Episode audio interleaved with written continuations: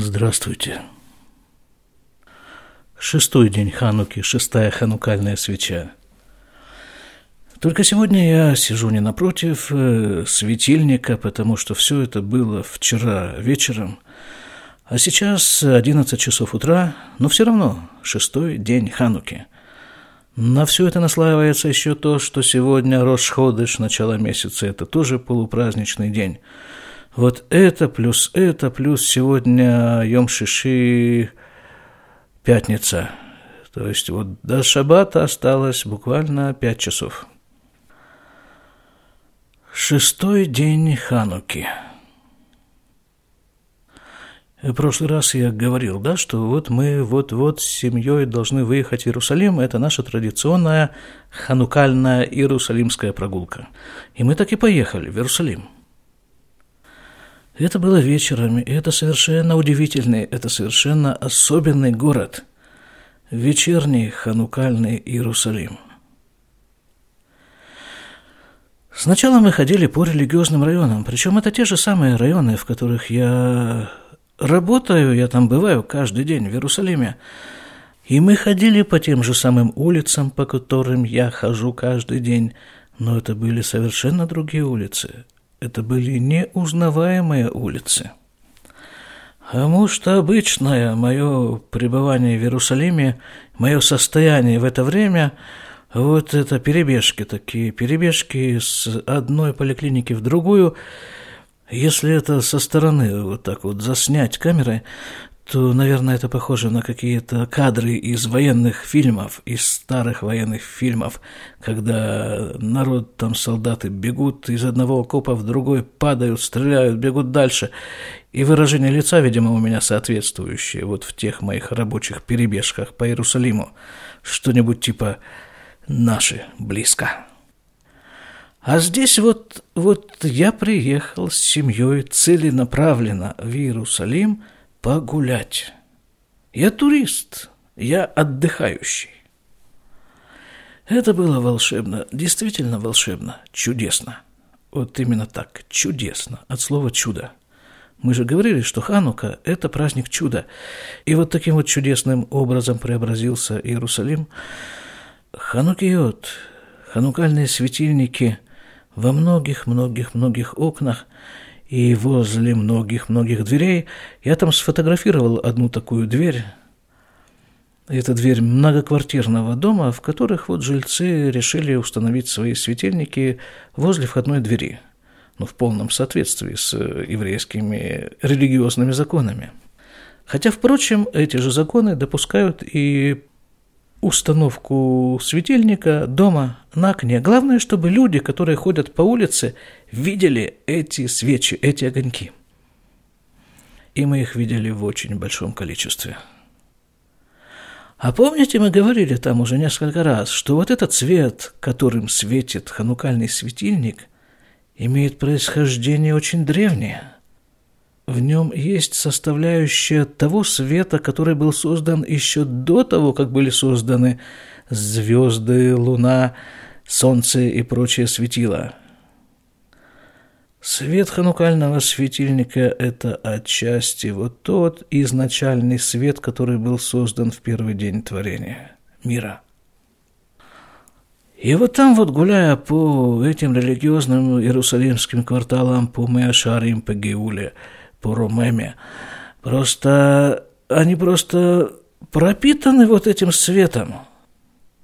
Моя дочь, она вот такая, дочь такая, которая вот, э, ей важно знать, а зачем, а что, почему. И вот она меня и спрашивает, а мы вот здесь зачем ходим? Я ей и отвечаю, а мы здесь ходим для того, чтобы впитать вот этот вот самый свет первого дня творения – вот это вот святой, вот этот вот спрятанный до поры до времени свет, впитать его и носить его в себе весь год до следующей хануки. «А?» – сказала она. «Ну, тогда пошли дальше».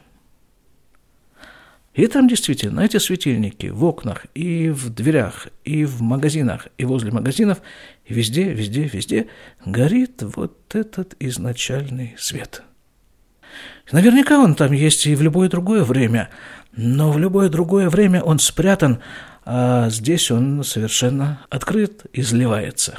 Смотри, радуйся. И атмосфера, сама атмосфера вот этих районов, множество людей, все магазины открыты.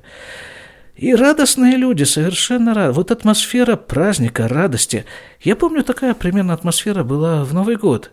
В Новый год там тоже все люди ходили такие, какие-то, такие какие-то приподнятые. Я имею в виду советский Новый год. Потому что наш Новый год здесь, в Израиле, мы отпраздновали три месяца назад. Одна из э, идей этой нашей прогулки – Обычно заключается в том, что вот где-нибудь бы найти такое место, вот там сесть, э, съесть что-нибудь из ханукальных блюд. Обычно это пончики. Пончики, может, даже с чем-нибудь там, что-нибудь попить под это дело.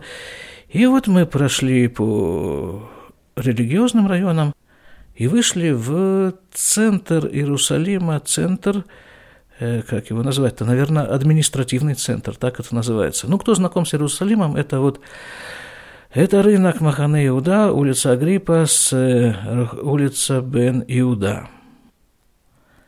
И там совершенно другая картина. Совершенно. Вот город вымер. Просто пустой, темный город. Светильников, ну, может, там где-то там один на много домов, где-то там и, и сверкает, и светится, но нет, как-то не очень там это все принято. Людей на улицах почти нет. Все лавки, почти все лавки закрыты.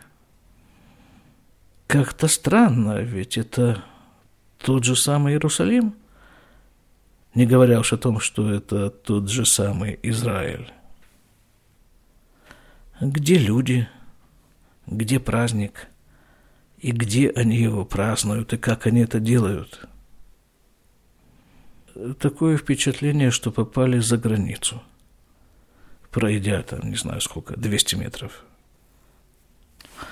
Так что мы так и не отведав никаких пончиков, оттуда довольно быстро ушли и поехали домой. И здесь уже дома мы купили уже пончики, и уже вот э, как это надо, как положено, это все отметили пончиками.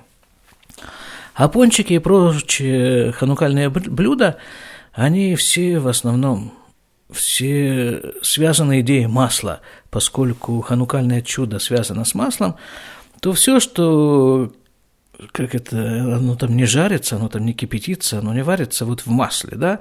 Вот пончики, они в глубоком масле, там э, картофельные оладьи, они тоже в глубоком масле. Все, что в масле, вот, вот это ханукальное блюдо. Но в основном это все-таки пончики и картофельные оладьи – которые здесь называются, на идыш это называется латкес, а на иврите это называется левивот. Как говорил когда-то очень-очень-очень давно один мой знакомый, когда мы с ним, не знаю, в четвертый или в пятый раз не сумели покушать плов на ВДНХ в, в Душанбе – он сказал так, ну, должна у человека в жизни быть мечта. Ну вот пускай нашей мечтой будет покушать плов на ВДНХ Душанбе. Но надо сказать, что это не стало моей основной мечтой в жизни. А вот такая просто картинка рисуется насчет вот этого поедания пончиков – вот э, Ханука, да, Ханука, зима, холодно, может быть, даже дождь накрапывает. И мы всей семьей сидим где-нибудь в каком-нибудь таком маленьком ресторанчике. Но это такой вот маленький ресторанчик, что там э, сидишь, и дверь открыта, и видно, что происходит на улице, как там ходят люди, может быть, даже они ходят с зонтиками, а может быть, просто так ходят очень тепло, одетые, укутанные – а мы сидим с семьей в тепле в этом ресторанчике и кушаем пончики, и смотрим вот туда вот на улицу, и разговариваем. И, может быть, даже неплохо, чтобы еще какая-нибудь музыка такая негромкая была на этом фоне. Вот это у меня такая визуальная мечта. Мечта в виде вот такой картинки. Но пока еще мы не нашли вот такого места. Вот чтобы все совпадало. И чтобы маленькие ресторанчики, дверь открыта, и люди ходят, и видно, и пончики, и все это. Вот сочетание всех этих компонентов, да, конечно, кашрут, чтобы еще кошерно это все было. Вот сочетание всех этих компонентов э, пока еще не встречалось. Ну, будем ждать. В следующем году с Божьей помощью тоже Ханука будет. Потому что в этом году-то Ханука уже сегодня шестая свеча, пятница, да, седьмая свеча приходится на субботу, а восьмая свеча вот буквально в субботу вечером на исходе субботы мы зажигаем восемь свечей, и все, Ханука кончилась. Эту тему тоже мы уже вскользь касались, что Ханука не кончается. Ханука только начинается. И продолжается, продолжается до следующей Хануки. Притча – Притча такая.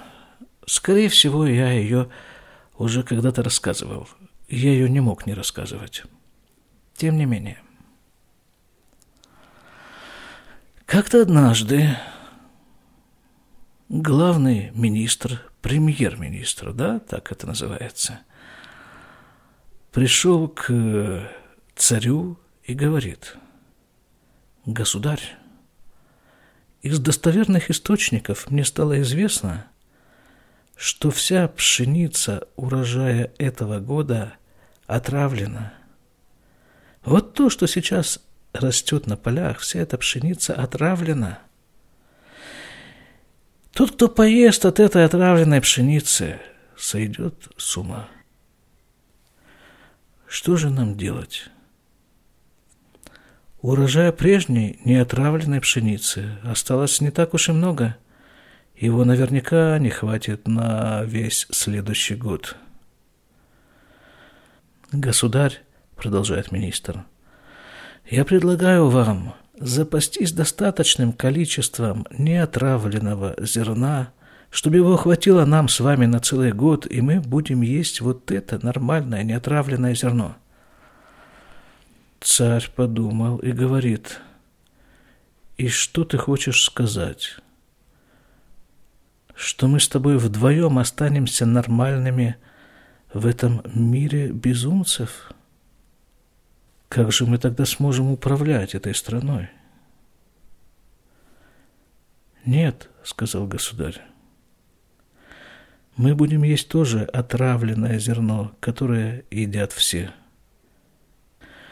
Только вот сейчас, когда мы с тобой еще во вменяемом состоянии, мы начертим друг у друга на лбах знаки.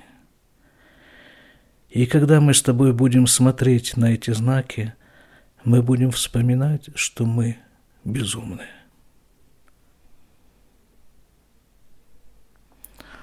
И только сейчас, интересно, только сейчас мне пришла в голову эта мысль. Так ведь это же всего на год. В следующем году будет новый урожай пшеницы. Спасибо вам, что вы навели меня на эту мысль. До свидания.